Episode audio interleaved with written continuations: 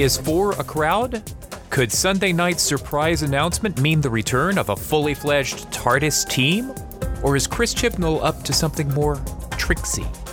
Plus, the Christmas master plan marches on. It's time to discuss the end of time and a Christmas carol with Reality Bomb's Graeme Burk on the October 24th edition of This Week in Time Travel.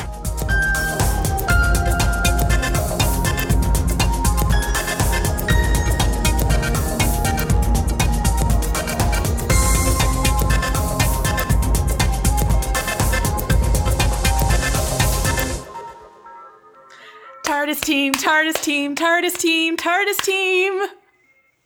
Okay, well, I okay, I guess you just spoiled our news discussion about this. Uh, TARDIS team. She's in favor.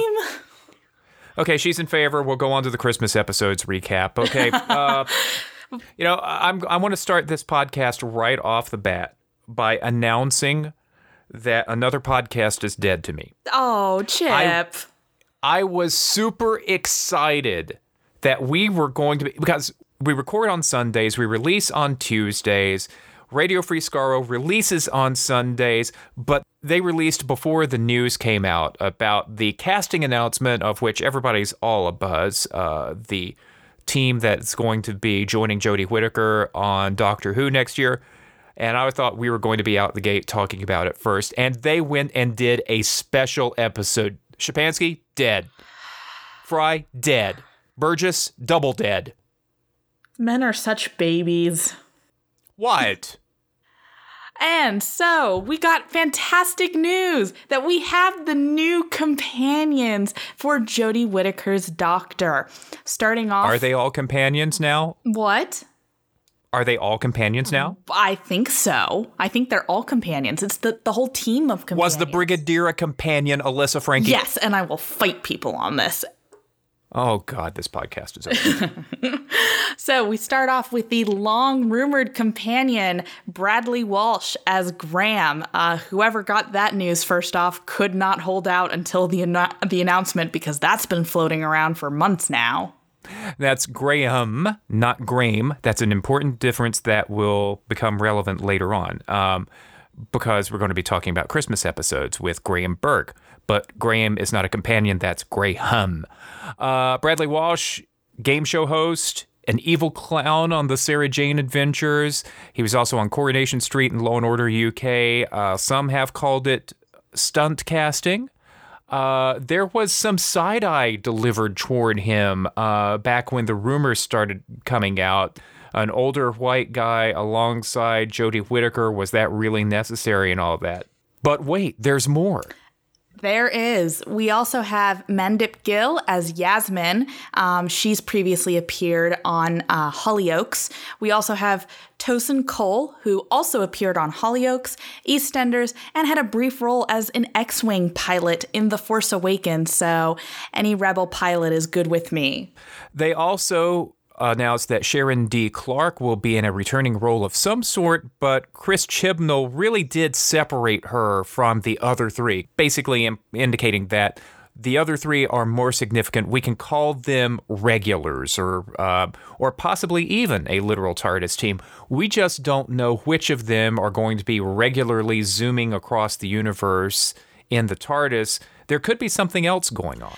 There could, but it is a really incredible TARDIS team that is set up. You do have the older white man, you also have the white woman, but you have two companions of color, a man and a woman, depending on how they develop the roles of the companions. And knowing Chris Chibnall, I'd say it's likely that one of their characters is represented as some flavor of queer on screen. So I have my fingers crossed that that actually happens, but it's a really unique, diverse TARDIS team. The TARDIS is not going to be overwhelmingly white for first time in a very, very actually probably ever. I think we could probably say this is the least white if they're all regularly traveling in the TARDIS, the least white TARDIS team we will have ever had. Uh, we will have had a really great number of women who are represented on the team, including the Doctor. So you know that the two women companions are not going to get talked over or patronized quite as much. And it's fantastic. I love TARDIS teams. I think they're great. They're some of my favorite times in Doctor Who. I'm a little more skeptical. I'm skeptical on a couple accounts. Uh, we don't know for sure that all four are going to be tar- traveling on the TARDIS together, or maybe at the same time. Uh, we could have a Mickey Smith uh, situation or a Jackie Tyler kind of situation where some of these characters may be more than just recurring, but they could be uh, involved with unit. Who knows? You know, to your point about TARDIS teams, I always felt like the TARDIS back in the Peter Davison's time with Adric and Nyssa and Tegan was a little overstuffed, that they didn't always give all of them wonderful things to do. It seemed better in theory than in practice. If this is going to be a more serialized season than we've had in previous years, that may give these characters more arcs and more to do uh, than the old episodic times. I think so. I also don't hold to quite as strict definitions of TARDIS teams as I think some other people do. They don't have to all be traveling full time in the TARDIS for me to consider it a team. Uh, one ah. of my favorite seasons of Doctor Who is season eight. Uh, you have the unit family really take shape. Uh, you have the Brigadier, the Doctor, Jo, Benton, Mike. Like, it is a fun group of people that all have their moments to shine. You also have Series 10 most recently, uh, where obviously Bill is the central companion, but Nardole is along for some trips, and then at the end, you have Missy along for some trips. So it's almost a four person team towards the end of that season.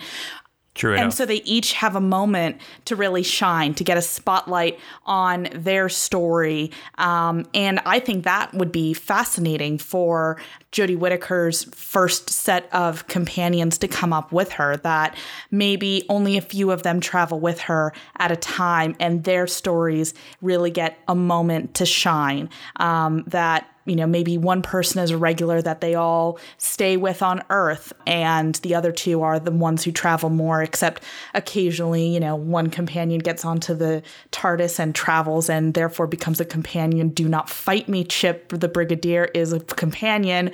So I think that there's a lot of different ways that this could work really well for me. I agree. So the same press release that announced the cast dropped at like 10:30 p.m. British time or something like that on a Sunday night. So uh, there there has been there has been certain ample ample speculation. I and I uh, quote to credit where credit's due. I quote tweeted uh, the aforementioned dead Steven Schapansky uh, that uh, this sounds like the tabloids were about to pick this up, so they just dropped this news on a Sunday night when nobody's paying attention just to beat the tabloids, I guess. Same press release confirmed that we are going to get 10 episodes this season. There's going to be a 60 minute feature length debut. I'm using air quotes around the word feature. You just can't see me because it's a podcast. And then the remaining nine episodes, 50 minutes for the rest. So, so not much longer than what we've been getting so far. And I'm sorry, 60 minutes is not a feature. That's that's that's that's a that's 10 minutes longer. Okay, then. I'm being very literal and pronouncing tonight, aren't I? You are. You are caring more about these tiny little definitions and drawing lines than I've ever seen you before. God, I've i have gone native, haven't I? I think you have. So, but anyway, the episode structure. And also, just a tiny little freebie that I'm going to throw out there because it made me smile today. Uh, there's a scene floating around YouTube and Twitter from Hotel um, because it had Paul McGann and Peter Capaldi facing off against each other really hilariously competing over who was going to marry the girl that they loved. In the background is Bradley Walsh hilariously failing to make a vodka Collins. So you should find that clip because it's just great seeing all three of these British greats in a really hilariously funny scene together. And now they've all been on Doctor Who together too. Link will be in the show notes. Uh, there is a little bit more news. Uh, Pink News gave Doctor Who an Ally Award on Friday. Pink News is a UK publication. The Ally Award was for, quote, long-standing LGBT inclusiveness.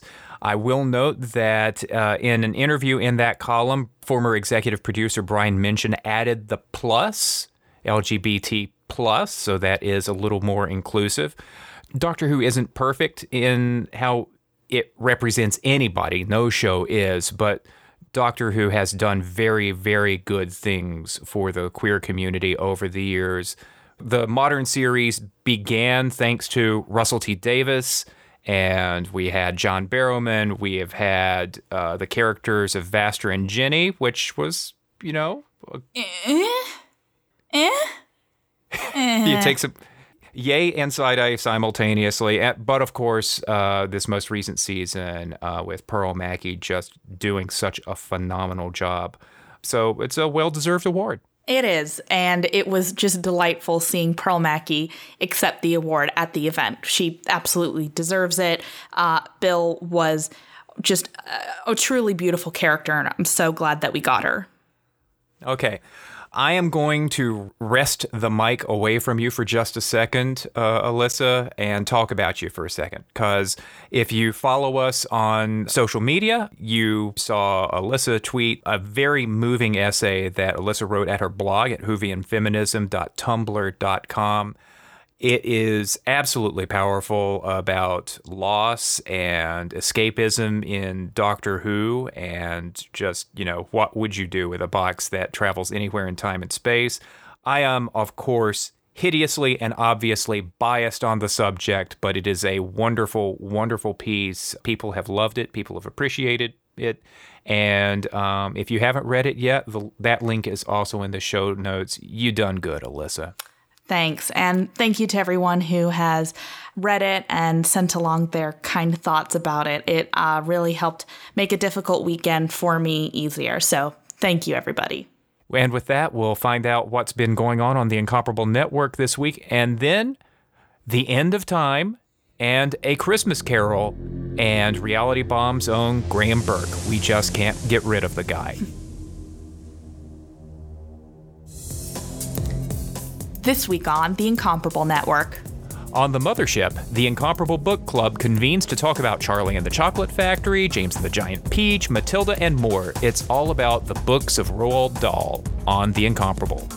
Lots and lots of great television is being tackled on the TV podcast this week, from Over the Garden Wall to The Prisoner to Arrow.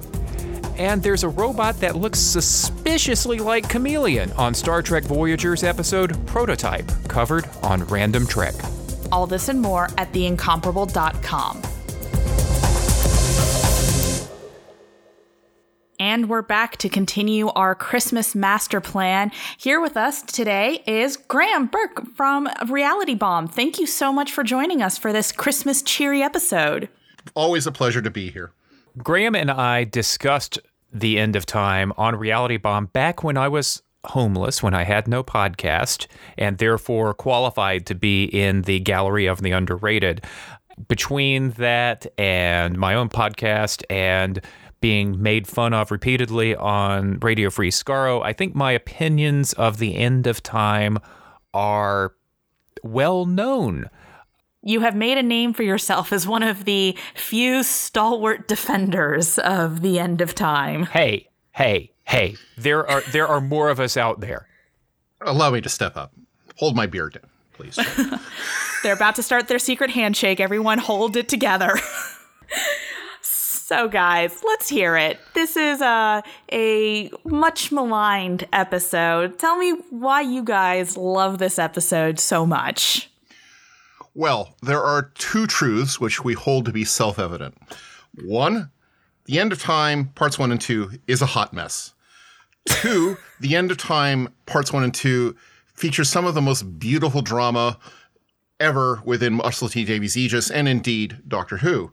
So between those two poles, yes, there's all sorts of things. Uh, you can there's all sorts of things at play. Um, but I think it's a story that encompasses the bat guano crazy idea of everyone on Earth becoming the master, and the very beautiful and haunting final scene for the 10th Doctor. And it's all in the same story. So, what's not the love?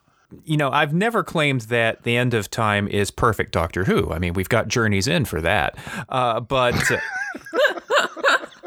this is this this this is me doing my own bit of trolling here. Uh, but you're uh, answering our Twitter mentions. uh, but the things the things that I love about the end of time, I love very much, and they cover the flaws of it. And one of the flaws being that it's not actually well suited for being a Christmas special. There is very little Christmassy about it at all. It's uh, it's it is this cataclysmic event in the Doctor's life that just happens to air when the BBC determined that it should that pretty much is true. It, it is it is the least Christmassy of, the, of, all, of all the Christmas specials. In fact, it's really a New Year's special that just happened to have aired the week before the first part. Yeah. It is the second regeneration at Christmas episode, um, which can dampen that Christmas cheer. You know, it's been said that uh, for Peter Capaldi's upcoming regeneration, uh, that the actual event that killed him was done in uh, the series 10 finale episode rather than in the Christmas special because it was just going to be too depressing to have a doctor killed over Christmas again, that they wanted to focus on the regeneration. Does that bring the episode down for you for the Christmas spirit that maybe we're craving at that moment? I don't know. I think uh, if you look at British culture in general. Uh, I mean, they're not looking for uplift on Christmas Day. I mean, they air the biggest episodes of Coronation Street and EastEnders, and usually they are the ones that are always in EastEnders at least. It always begins in "It's going to be the best Christmas ever in Albert Square," and spoiler, it's never is. So there's usually something really drastic and miserable happening and stuff like that. So I don't necessarily think that Britons are looking for uplift. I think they are looking for drama, and I think uh, a story featuring the Doctor dying has its own sort of inbuilt drama to it. And the thing about the death of time is the Doctor's death, in, in many respects, is very perfunctory. In fact, you could actually legitimately have a debate about what killed him? The fall from a great height or the frying himself to death for for Wilf or or any number of other ridiculous things that happens to him like a cartoon character in in about a 20 minute space.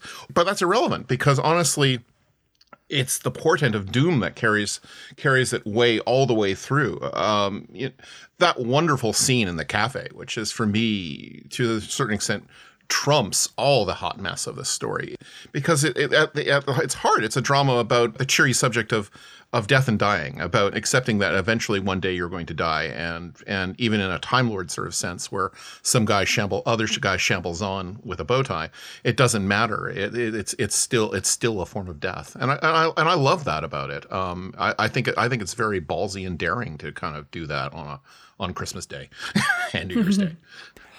I have a feeling, though, Alyssa, that you're going to lean into the hot mess aspects of this story.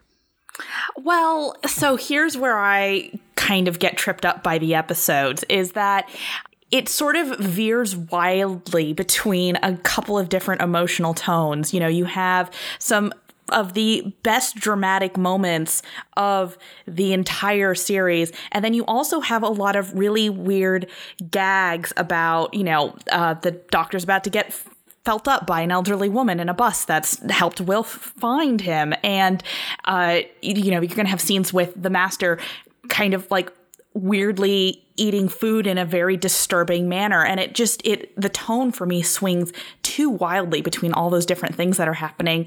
And i'm also very much of two minds about the master's role in this episode because this is really like the the height of the rtd interpretation of the master. You know you you finally see a conclusion to the drum beats in his head plot and you see some of his most ridiculous behaviors ever. Like this is the Simm master electrocuting people, turning briefly into skeleton, having quasi superpowers of being able to jump everywhere.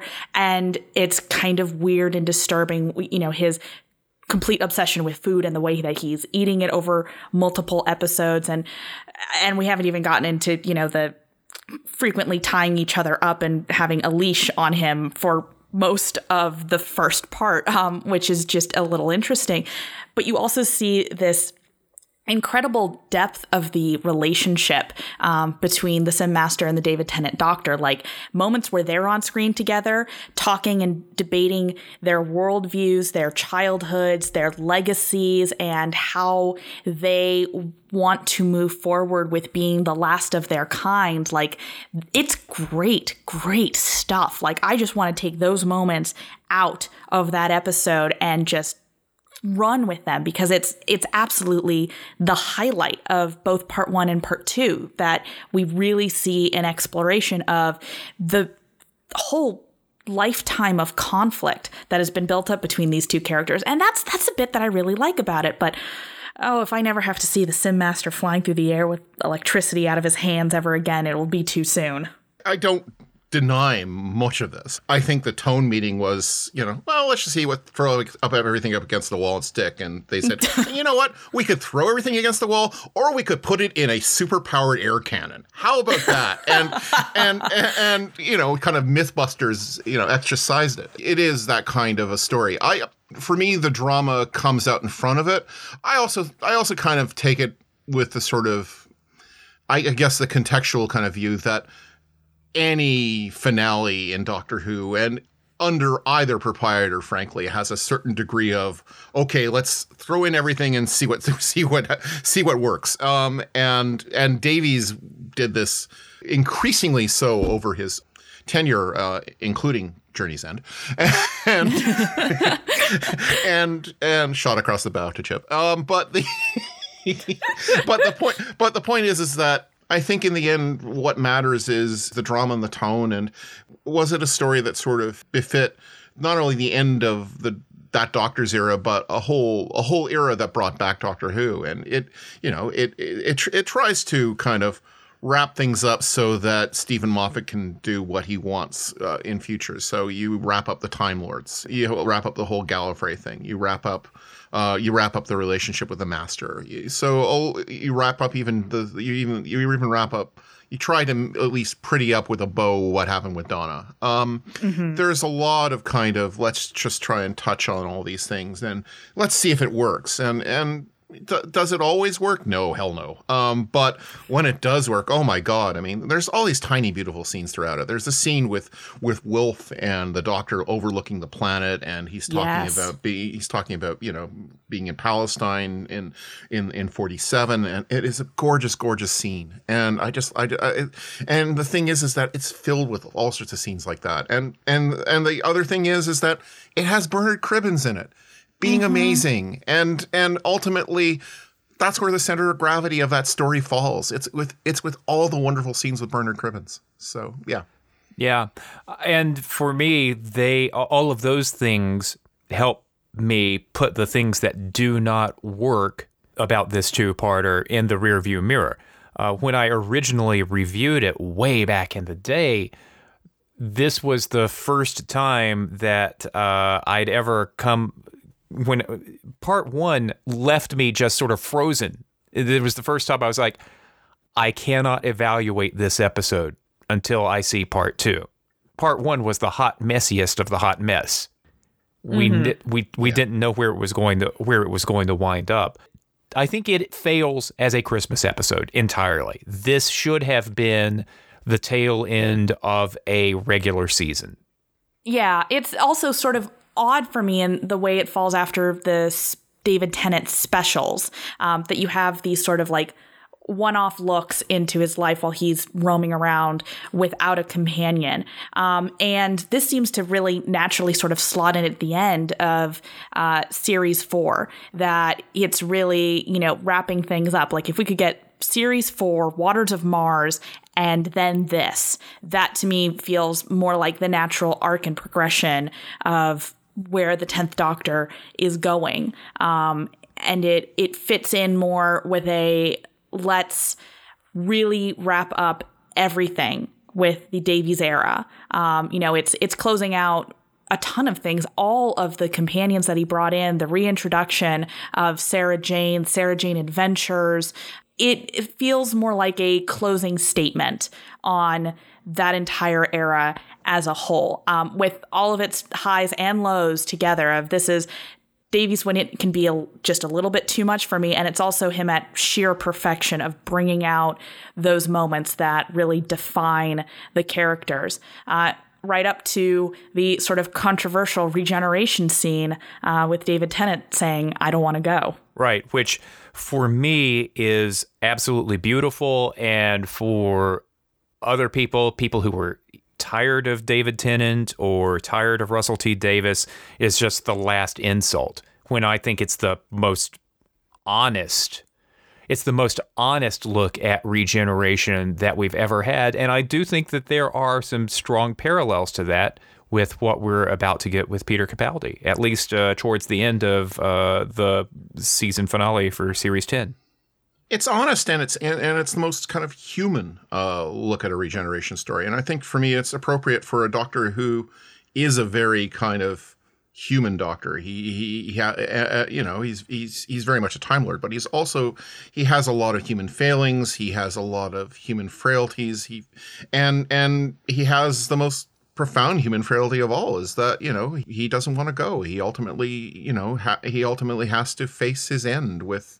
Uh, uh, alone and and as we all will one day and yeah. and I I think that's I think that's I think it was such a profound kind of ending and, and it, it it is the one regeneration scene that is guaranteed to have me in tears within about 15 seconds. It is it is it is that hauntingly beautiful and and I always and I, yeah, I get that it's unheroic, but but mm-hmm. but but I also think that I think that what Davies has done is he's he's taken the idea of regeneration and turned it on its head and said, "Well, yes, it is a death." And why is it that we always have to have these sort of death scenes with such real kind of you know uh, faux heroism to the do why can't we just have one where it's just a simple acknowledgement that this is the end and I, I really liked it for that. I, I, you know, and and the next time, you know, you and that's the great thing about Doctor Who. It, you know, it's like the New England weather, and you just wait ten minutes, you get something different. You know, ah. three years later, three three years later, you get the Doctor sort of you know adjusting, taking off his bow tie, and, and saying that you know he's the best. That he loved the time when the Doctor was him, and and bam, you know, you're back to you're back to a more heroic kind of statement. I yeah. love, uh, you know, for this one, it was perfect for that Doctor. And yeah. I, I will aver to my dying day that when the doctor saw his potentially evil future incarnation, the Valeyard, from that moment on, every doctor should be worried about regenerating. I'm just saying. Oh. oh I like dear. that about you, Chip. You're all big picture. Um. big picture and trolling. So we're going to move over now into the next Christmas special, which is our first Christmas special with Matt Smith. And it is, in my opinion, kind of one of the most delightful Christmas specials, and that's A Christmas Carol. Uh, but it is certainly more Christmassy than in its predecessor. That is true. It's more Christmassy and, than any Christmas special, I think. Um, honestly, it's it's it's it really leans into the skid. It does. And you seemed a little bit more cool on it at the beginning before we started recording, Graeme. Yes, I believe I called it a soulless confection. Yes, um, you did. and then the screaming began. the the the remainder of this segment, my audio track is just going to be the sound of me crunching on popcorn. I'm just saying. So genuinely, Graeme, what why is this a soulless confection to you? Do you do you have a problem with your soul? Is there a deficit with your soul? What can I do to help? I think it's a combination of things. I, I think uh, I uh, I have to say that my opinion on A Christmas Carol has vastly improved with re-watches. But my first my first watch, I was just horrified. Wait, wait, it's improved to the level of soulless confection. Graeme. I don't even want to know what you described it as first. Well, I, I, mean, I mean, I think Soulless Confection is probably more my starting point. Now it's just a little bit above a Soulless Confection. I think that I think, frankly, you can't have a, a, a Christmas special with a song as good as that and it and to be call it a soulless confection. So even I will admit that because I think the song is the most beautiful song, and it's the and it's the best song of out of all of the Murray Gold songs that we got at Christmas, and I, it's a tradition I wish we'd come back to, and it was it's beautiful. So there's that. Mm-hmm. What I, bothers me about it is is that it's everything that bothered me about the Moffat era up until that point, kind of writ large. It's about the mechanics of the time travel and the gimmicks more than about the legitimate kind of human drama. And I think to a certain extent, I've where I've kind of pulled back in my opinion is, is that I've seen the human drama, and I, I, I kind of there there are some nice touches with with Michael Gambon's character, but I really, I, I, mean, I have the same problem with it that I fundamentally had with the short story that Steven Moffat uh, did back in the 90s that he used for this, which is that you can, you basically make a nonsense out of every Doctor Who story if all you can do is go back in time and go change the attitude of the person. Why doesn't the Doctor just go back in time and change Van Statten in the Dalek? So, in Dalek, so he's a nicer person. Like, it, it's just, it makes a, it, it's a fundamental nonsense out of the Doctor Who concept. But I, but beyond that, I just feel like it's more obsessed with that kind of gimmick of, of trying to tr- change back time and change back time so that you can get this thing. And in the end, you know, in the end, I find even the ending is a bit meaningless to me. That it's the whole climax with with him meeting his meeting his his younger self. It it didn't it didn't remote the emotions didn't resonate. But I also think it's it's very it's very lovely, wonderful to look at. It's very, it's got, it, it has all the trappings, right? It just doesn't feel like it feels like it's more obsessed with the time travel than it is with with the drama. Alyssa, your turn. do So I you, you need some time to get your draw off the floor? I'm just No, I'm going to come out of the gate swinging and say that I f- respect your opinion, but I fundamentally disagree with everything that you just said. I fundamentally respect that. I'm the minority opinion on this story, believe me. So, where I'm coming from with this is that my family and I uh, are we're all kind of obsessed with this story, A Christmas Carol. Um, I have read the original Charles Dickens story. Um, my family watches a version of this every year. Um, we watch a Muppet Christmas Carol literally every year. I have basically every line of that movie memorized and can spout it at demand. So I was really excited to see a Doctor Who take on A Christmas Carol. And I think that Yes, it is a little bit classic Moffat in that it is uh, obsessed with the mechanics of time travel, but I felt this was the story in which it worked because A Christmas Carol as a story, even the original story is sort of fundamentally about that, about taking somebody and showing them their past, their present, and their future in a way that can be life altering and that it is playing with that concept, but doing it in a way that I felt was more meaningful than a lot of Moffat specials in playing around with that. And I felt that it was one of the better adaptations of A Christmas Carol because of the way that it approached the human drama in that story, particularly the way it centered in on Kazran's love interest, Abigail, or Scrooge's love interest in any other Christmas Carol adaptation, in that it was really about how you can fundamentally change a person by examining their past and what led them to become the person that they are today. You know, with a lot of Christmas Carol adaptations, it's just this person is selfish and rude and obsessed with money and metrics without any sense of what that brings him in life. And Christmas Carol really digs into the character and goes, what makes somebody that self obsessed? What makes somebody that removed and heartless towards the rest of his fellow mankind? And Abigail has a really interesting role to play in this story. Um, she's actually a lot more active than other adaptations of the story. Uh, Scrooge's love interest is actually not even given a name in the original version. She's just the girl. And a lot of other versions have her exist and lecture Scrooge and then walk off stage. And in this one, she plays a role and she's also there as a reminder of you can change yourself as a person, but you can't undo the legacy of harm that you've left behind, which I thought was a really fascinating thing for any adaptation of Christmas Carol to do, especially Doctor Who, which, you know, with Moffat, he has sometimes a, a problem of wanting to completely rewrite things for a happy ending, and they don't get a happy ending here. They get a very bittersweet ending of Kazran eventually changes his mind, stops trying to remove himself from considering his impact on other people, but he has lost too much time, especially with Abigail, and he has lost any opportunity to have the relationship that he really wanted with her. And he has to live with the legacy that he's kind of destroyed both of their lives, even if he has repented and changed himself at the end. And yet it's still done with a very Christmassy spirit and heart to it, that there is delight and joy and wonder in everything that can be discovered. And there can be some happiness even dealing with the legacy of the awful things that he has done. So I think the drama is very front and center in that. And there's just that little Moffat touch of let's really get obsessed with the time, the mechanics of time travel in this story, but it doesn't yet annoy me like it does with future stories of his. Um, and I still go back to it every Christmas to watch it.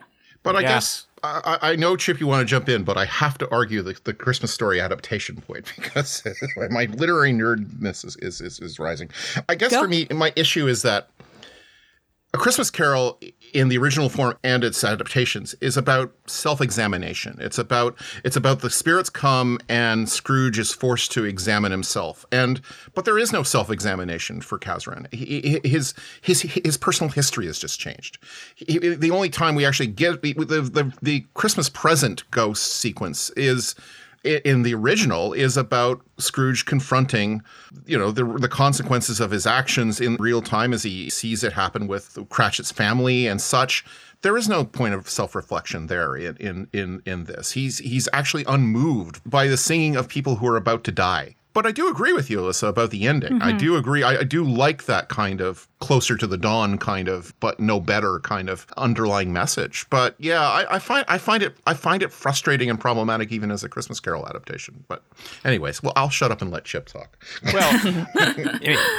it is nowhere near as much of a quote hot mess close quote as the end of time but there are three different things going on in this episode that almost feel like they're in tension with each other one is Moffat is being absolutely intent on making this the Christmassiest episode possible, especially after the last couple of uh, Davies episodes. You know, he he wants to make this a full on Christmas episode. So we've got the Christmas Carol riff just heavily throughout this episode. The second thing that's going on is the surrealism of the swimming in fog fish and the shark playing the role of Santa's reindeer and things like that, which is just mad, bonkers, weird. And then the rewriting of the person, the rewriting of Kazran, who that makes me deeply uncomfortable. The same way that the doctor re- removes Donna's agency, the doctor is rewriting it, Kazran's wrong. People can be rewritten. The doctor is doing that right there. And there's the same kind of hand waving about Kazran uh, being able to remember who he was and having new memories suddenly come around and he suddenly becomes a new man and he can't operate the machine anymore.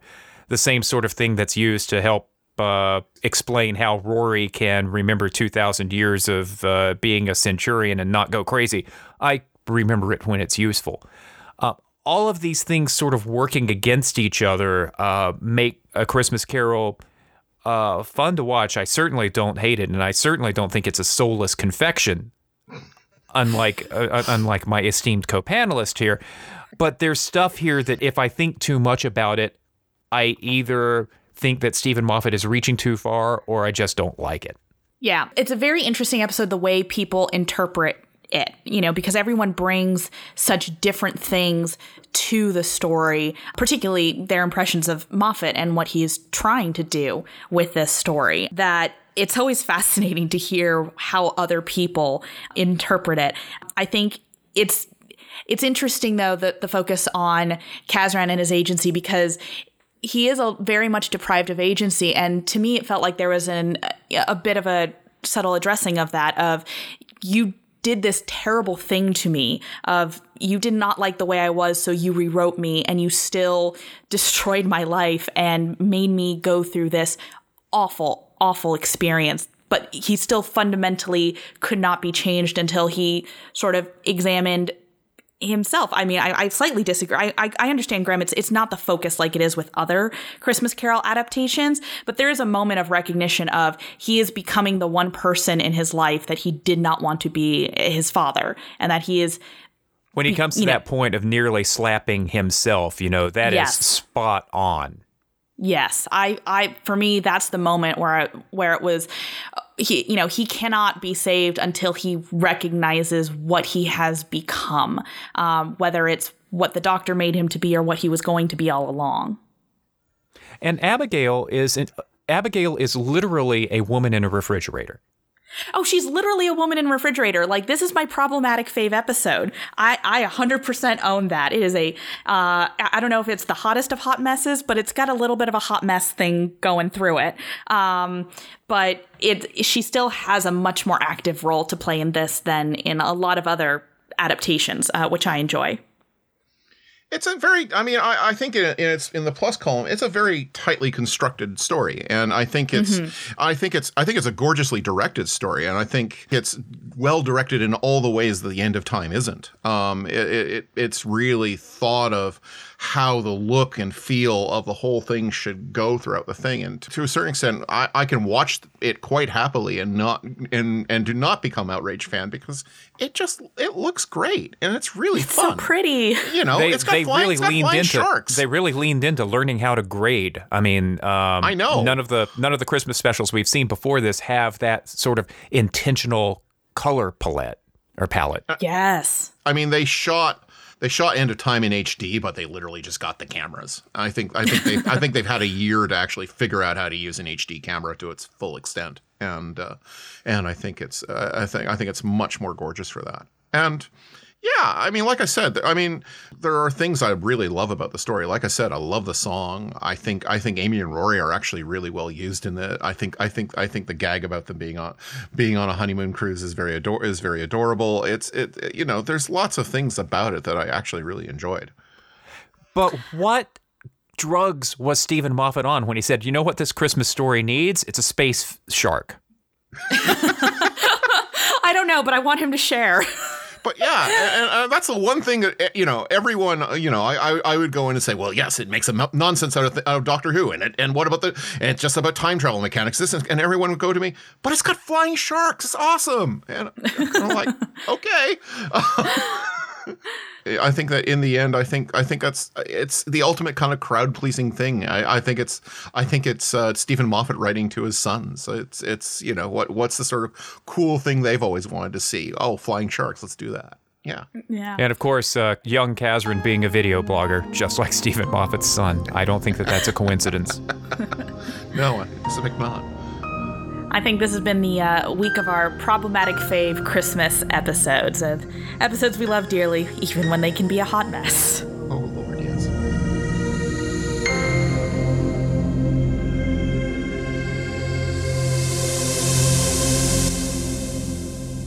Alyssa, I think we learned a lot tonight about Christmas episodes of Doctor Who. Specifically, how much we can tolerate of each other's problematic faves. I had not expected to hear the word soulless confection in casual conversation. I, I was surprised, and you did not leap out of your monitor to throttle him, at least as far as I can tell. Not yet. Graeme, when I say run, run. You can find us online at thisweekintimetravel.com if you haven't found us there already. Uh, we tweet at Dr. Who this week. I tweet at numeral two minute time lord. That's my old podcast. And Alyssa tweets and tumbles at Whovian Feminism. Graeme tweets at Graeme Burk, G R A E M E Burk, and also at Reality Bomb PC. Quite a clever podcast. And we are on Facebook as well. Jason Snell runs the network and graciously invited us. You can support us all by becoming a member at theincomparable.com slash members. But of course, we'd really appreciate it if you supported This Week in Time Travel. Our, Check the twit box. Check the twit box. don't do that. No, no, Okay. no, don't do that. Our theme music is by Christopher Breen, and our podcast logo was designed by David J. Loehr. Thanks everyone for joining us on this October 24th edition of This Week in Time Travel. Cheers.